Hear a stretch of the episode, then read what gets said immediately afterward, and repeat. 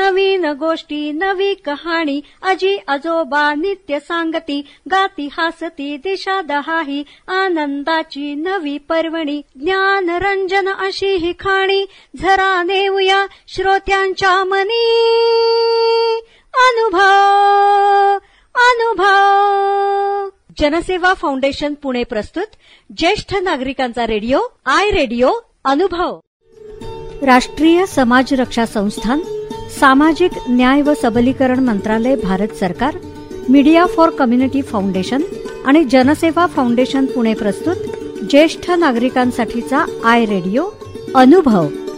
ज्येष्ठ नागरिकांच्या समस्या प्रश्न आणि मार्गदर्शन यासाठी टोल फ्री हेल्पलाईन क्रमांक एक चार पाच सहा सात म्हणजेच elder line one four five six seven या क्रमांकावर सकाळी आठ ते रात्री आठ या वेळेमध्ये संपर्क साधावा. श्रोते हो नमस्कार. आपण ऐकत आहात जनसेवा फाउंडेशन पुणे प्रस्तुत आय रेडिओ. अर्थात ज्येष्ठ नागरिकांचा रेडिओ अनुभव. कार्यक्रमात आता ऐकूयात गेली चौतीस वर्षाहून अधिक काळ अविरतपणे मानव सेवा हीच ईश्वर सेवा. हे ध्येय बाळगून स्वतःला समाजकार्य झोकून दिलेली एक व्यक्तिमत्व म्हणजे जनसेवा फाउंडेशन पुणेचे संस्थापक अध्यक्ष डॉक्टर विनोद शहा यांनी सादर केलेला संगनमयी ज्येष्ठत्व या विषयावर आधारित कार्यक्रम. ऐकूयात तर.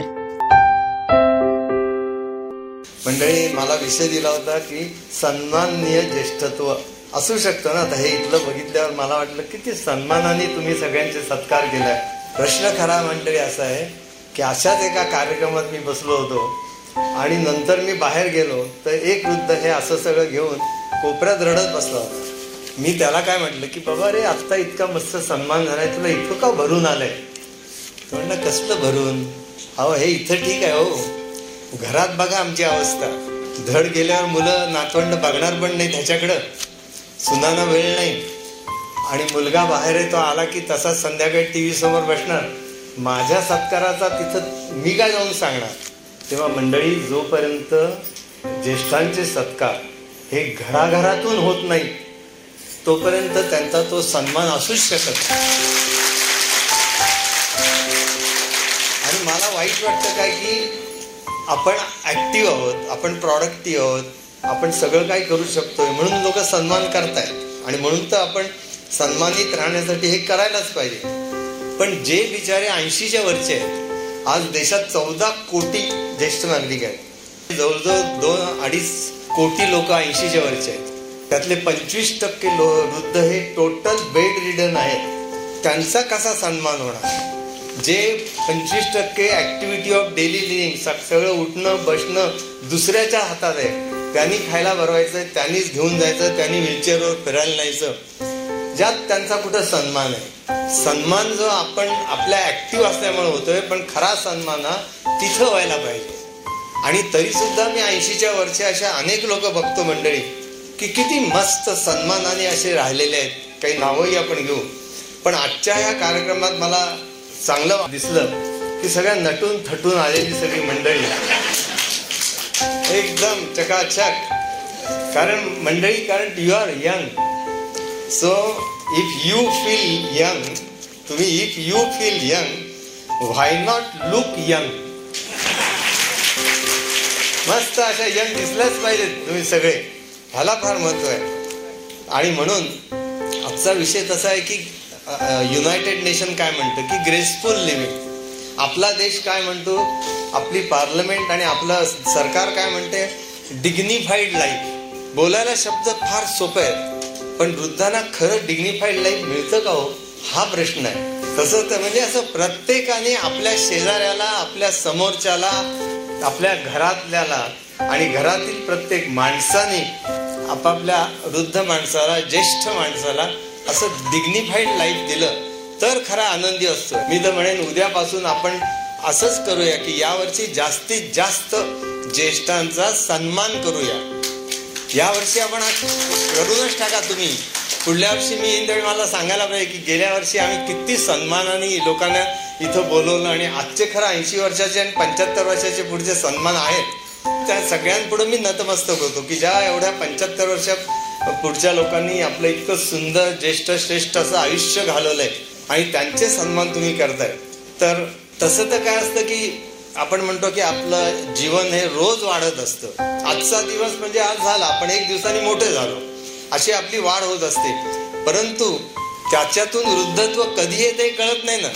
आणि म्हणून वृद्धत्वाची जाणीव आणि वृद्धत्व आल्यावर कसं जगायचं ह्याचं मंडळी पहिलं प्लॅनिंग पाहिजे. ज्यांच्याजवळ हे प्लॅनिंग आहे ज्यांनी चाळीशी नंतर पन्नाशी नंतर साधारण प्लॅनिंग करून जर ठेवलं असेल तुम्ही तर तुमचं आयुष्य सन्मानितच असतं. म्हातारपण हे आपण म्हणतो ना की तो म्हातारा आहे. म्हातारा शब्दात काय होतं? म्हातारा माणूस हा इतरांची मदत घेत असतो. म्हणून त्याचं आयुष्य हे अपमानित असतं.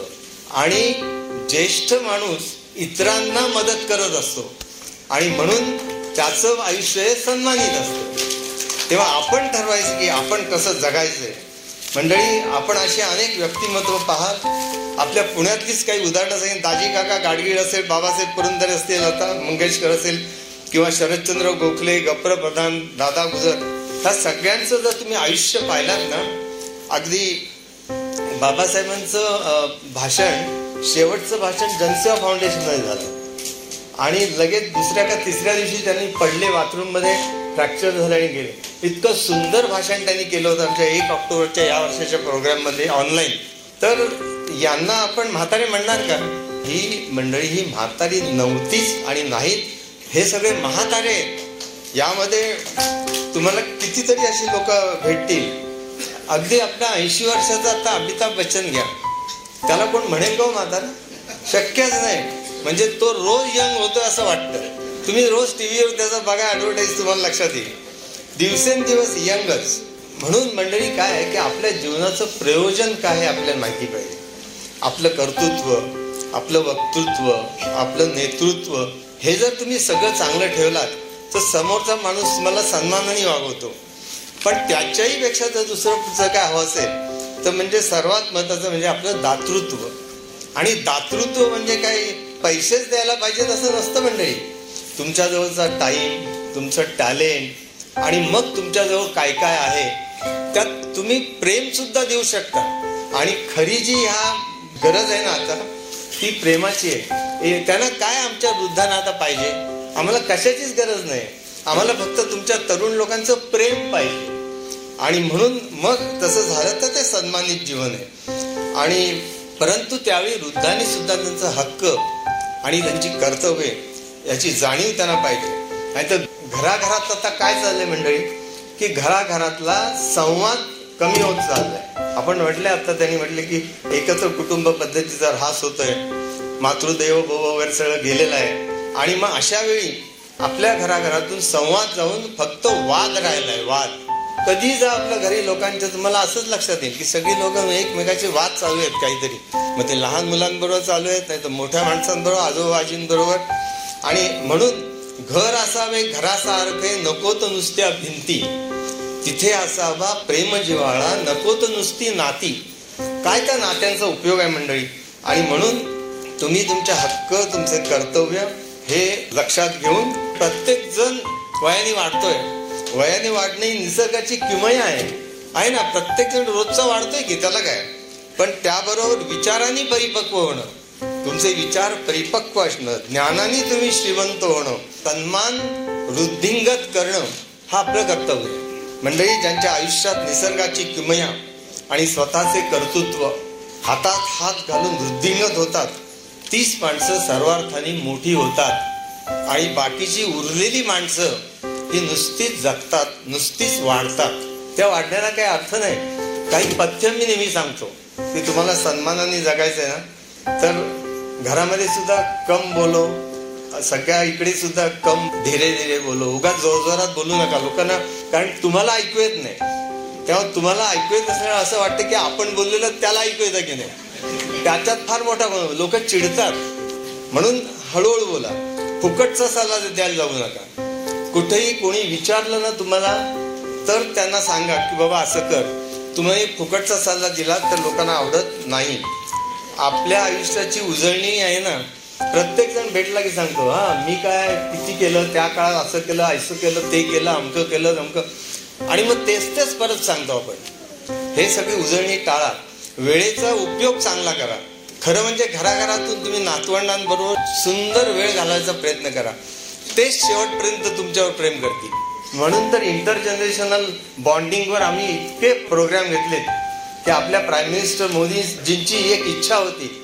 देशाभरात इंटरजनरेशनल बॉन्डिंगवर चिकार कार्यक्रम घ्यावे. आणि गेलो तुम्ही आम्हाला बोलून घेतलं.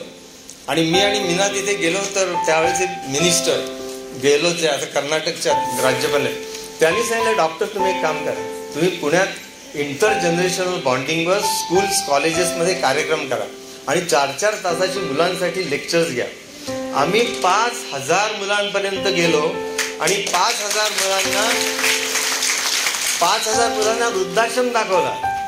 आमचा आमचाच परत दाखवला. आणि त्यांना शपथ घ्यायला लावली की कधीही माझ्या आजी आजोबांना मी इथं आणून देणार नाही. जर माझ्या माझ्या आई वडिलांनी जर त्यांना इथं आणलं कारण शेवटी काही झालं ना तरी घरात जगणं आणि संस्थेत जगणं ह्यात थोडा फरकच आहे ना. ते इतकं काही सन्मानित जीवन असू शकत नाही ना कुठेही. तर म्हणून तुम्ही जिथे इथं जाल ना तिथे तुम्ही हवे हवेसे वाटलं पाहिजे. तुम्ही जर हवे असे वाटलात तर तुम्हाला तुमचा मान वाढत जाईल. तुमचा जो वेळ आहे तो जर कारणी लागला ना तर ठीक आहे. एकल म्हणा किंवा आपण म्हणतो की एकट्याने राहायचं आणि मग ते घरात आजी नाही आजोबा फक्त एकटे बाजूला राहिले की ते आयुष्य फार वेगळं असतं. आणि म्हणून मी नेहमी सांगत असतो की you must know how to kill your time otherwise time will kill you हे सगळ्यांनी लक्षात ठेवा. तुम्हाला वेळेचा उपयोग कसा करून घ्यावा हे माहिती पाहिजे. आणि दुसरं म्हणजे तुमच्या आयुष्यामध्ये शक्तीच्या जीवावर इतक्या उड्या मारल्यात. आता आयुष्यामध्ये खरी गरज आहे ती सहनशक्तीची आहे. तुम्हाला जर सन्मानित जीवन हवं असेल तर तुमची सहनशक्ती वाढवा. तुमची घरातली आणि दारातली अशा अशा कार्यक्रमात ॲडजस्टमेंट वाढवा. You have to adjust one who know how to adjust he only knows how to survive आणि म्हणून सहनशक्तीच्या बाबत मी नेहमी सांगतो की सर्वनाशे समुत्पन्ने अर्ध्यम तज्जती पंडिता सगळाच नाश होऊन शेवटी वृद्धाश्रमात जायची वेळ आणू नका. घरात जरा सहनशक्ती वापरून आपला आनंदाने राहायचा नेहमी प्रयत्न करा. आणि आपण किती मोठे आहात हे सांगायला कोणाला जाऊ नका. त्याऐवजी तुम्ही किती मोठे आहात? तुमची दुःख त्यांना सांगू नका. इतरांना मान द्या आणि दुसऱ्यांची दुःख आणि दुसऱ्यांच्या गोष्टी ऐकून घ्या. घरी झाली तुमचा सन्मान होईल असं सतत बघत राहा. मुलांना कसं चाललंय म्हणून विचारा. मुद्दाम मी सांगतो की ह्या अगदी बऱ्याच गोष्टी टाळल्या मिळत मला एक अचला सदेवची एक दोनच ओळीची गोष्ट सांगतो. सगळ्यांना माहिती आहे अचला सदेव म्हणजे त्या काळातली. ते आमच्याकडे होती आश्रमात वगैरे. तर तिने मला सांगितलं की माझा मुलगा मी मुलासाठी सगळं आयुष्य वेचलं. आणि मुलाला शेवटी अमेरिकेला मोठ्या पोस्टवर नोकरी मिळाली आणि तो आता अमेरिकेत आहे. आणि तो मला दहा वर्षांनी भेटायला आता अमेरिकेतून तो भेटायला आल्यावर मी त्याला सहज विचारलं काय रे हल्ली तुला किती पगार किती मिळतो? तिला काय माहिती. तर तो तिला म्हटला this is none of your business मला पगार मिळतो आणि मी पैसा कसा खर्च करतो. हे तुम्हाला काय करायचं मी तुझ्यासाठी सगळं करेन. काय केलं नाही. शेवटी आमच्याकडे शेवटपर्यंत आम्हीच सगळं केलं तिथं. पण असं असतं म्हणून कधी आपल्या मुलांना पगार बिगार नाही काय करतात कसे करतात खर्च काय करतात काही विचारायला जाऊ नका. अगदी जास्त लागलं तर लाईफ लॉंग लर्निंग आहे पुणे विद्यापीठाचं. मस्त मस्त गोष्टी तिथं सिनियर सिटीजनला शिकवतात. तिथे जा तिथून काय काय आयुष्यातल्या नवीन नवीन गोष्टी शिका. काही लोक नवीन भाषा शिकतात काही चित्रकला शिकतात काही आणि मग त्याच्यातून तुमचा सन्माननीय जे लाईफ म्हणतो ते तुम्हाला मिळत जाईल. Always be positive change your attitude आणि एक लक्षात ठेवा की you should forgive yourself आणि म्हणजे ज्या ज्यावेळी आपण चुका करू तेव्हा आपणही म्हटलं पाहिजे की माझी चूक झाली म्हणून. पण इतरांनी केलेल्या चुकांना सुद्धा माफ करून टाका. त्या परत उगाळत बसून डोक्यात ठेवून देऊ नका. त्याच त्याच चुकांनी आपल्या मनाला त्रास होतो. आपली चिंता वाढते. आपण अननेसरी आपलं शरीर गमावून बसतो. चांगला असा मंत्र आहे की give love and receive love नेहमी सगळ्यांना प्रेम द्या आणि इतरांकडून प्रेम घ्या. मंडळी घराघरामध्ये आपण म्हणतो ना की यू शुड बी नेडे जिथे जाल तिथे प्रत्येकाला आनंद द्या. एक लक्षात ठेवा की जीवनावर ज्यांची श्रद्धा आहे आणि ज्यांना काही ध्येयवाद आहे अशा व्यक्तीचे जीवन हे ताजमहालपेक्षा सुंदर असते. हे तुम्ही लक्षात ठेवा. अगदी लता दिदींचं उदाहरण घ्या. कुसुमाग्रजांनी म्हटलेले कविता ऐका.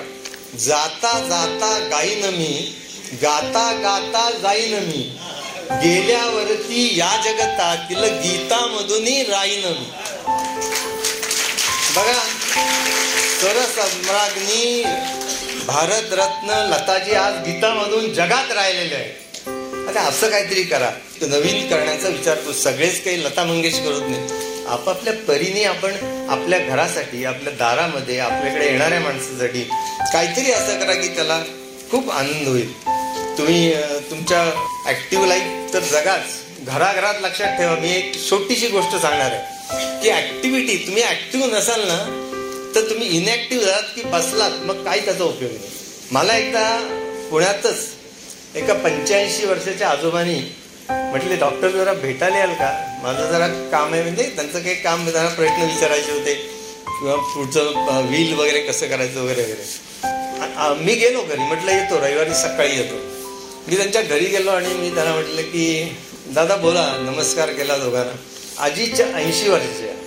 जरा बोलणं झाल्यावर आजी काय म्हटल्या की डॉक्टर तुम्हाला चहा चालेल ना? मनात म्हटले सदाशिव पेटी प्रश्न आहे.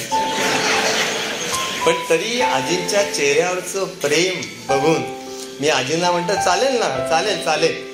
तर आजी म्हटले मग चल आपण घरात आत बसूया. तुम्ही आमच्या टेबलावर बसा मी तुम्हाला बिस्किटं देते. आजोबा तुमच्या बरोबर बसतील आणि मी चहा करते. आजी चहा करायला गेल्या. त्यांनी काढलं दुधाचं भांडं काढलं पाण्याचं भांडं काढलं गॅस पेटवला. आणि ते म्हणले अहो आजोबा उडा साखरेची बरणी आणा इकडे. ती चहाची बरणी आणा. अरे मी बघत बसलो. बरं तेवढंच करून थांबले नाही. आजोबा असे असे आखत त्यांनी कसं तरी बरण्या ठेवल्या. ते म्हटले नाही नाही नाही. बरण्या उघडून द्या उघडून द्या. मग मी आजीना म्हटलं मी आहे ना मी तुम्हाला सगळी मदत करतो. ते नाही म्हणले हे ऍक्टिव्ह ह्यांना ऍक्टिव्ह ठेवायचंय. ह्यांचे हात रोज हल्ले पाहिजे. अरे मी गारच झालो. म्हणजे एखादी आजी सुद्धा आपल्याला शिकवून जाते की ऍक्टिव्ह लाईफ कसं असावं. तिच्यातून मीच कितीतरी शिकलो. मी मी घरात जाऊन हिला मदत करायला लागलो. तू रेखा विचारू नको ना पण तू घरी जाऊन.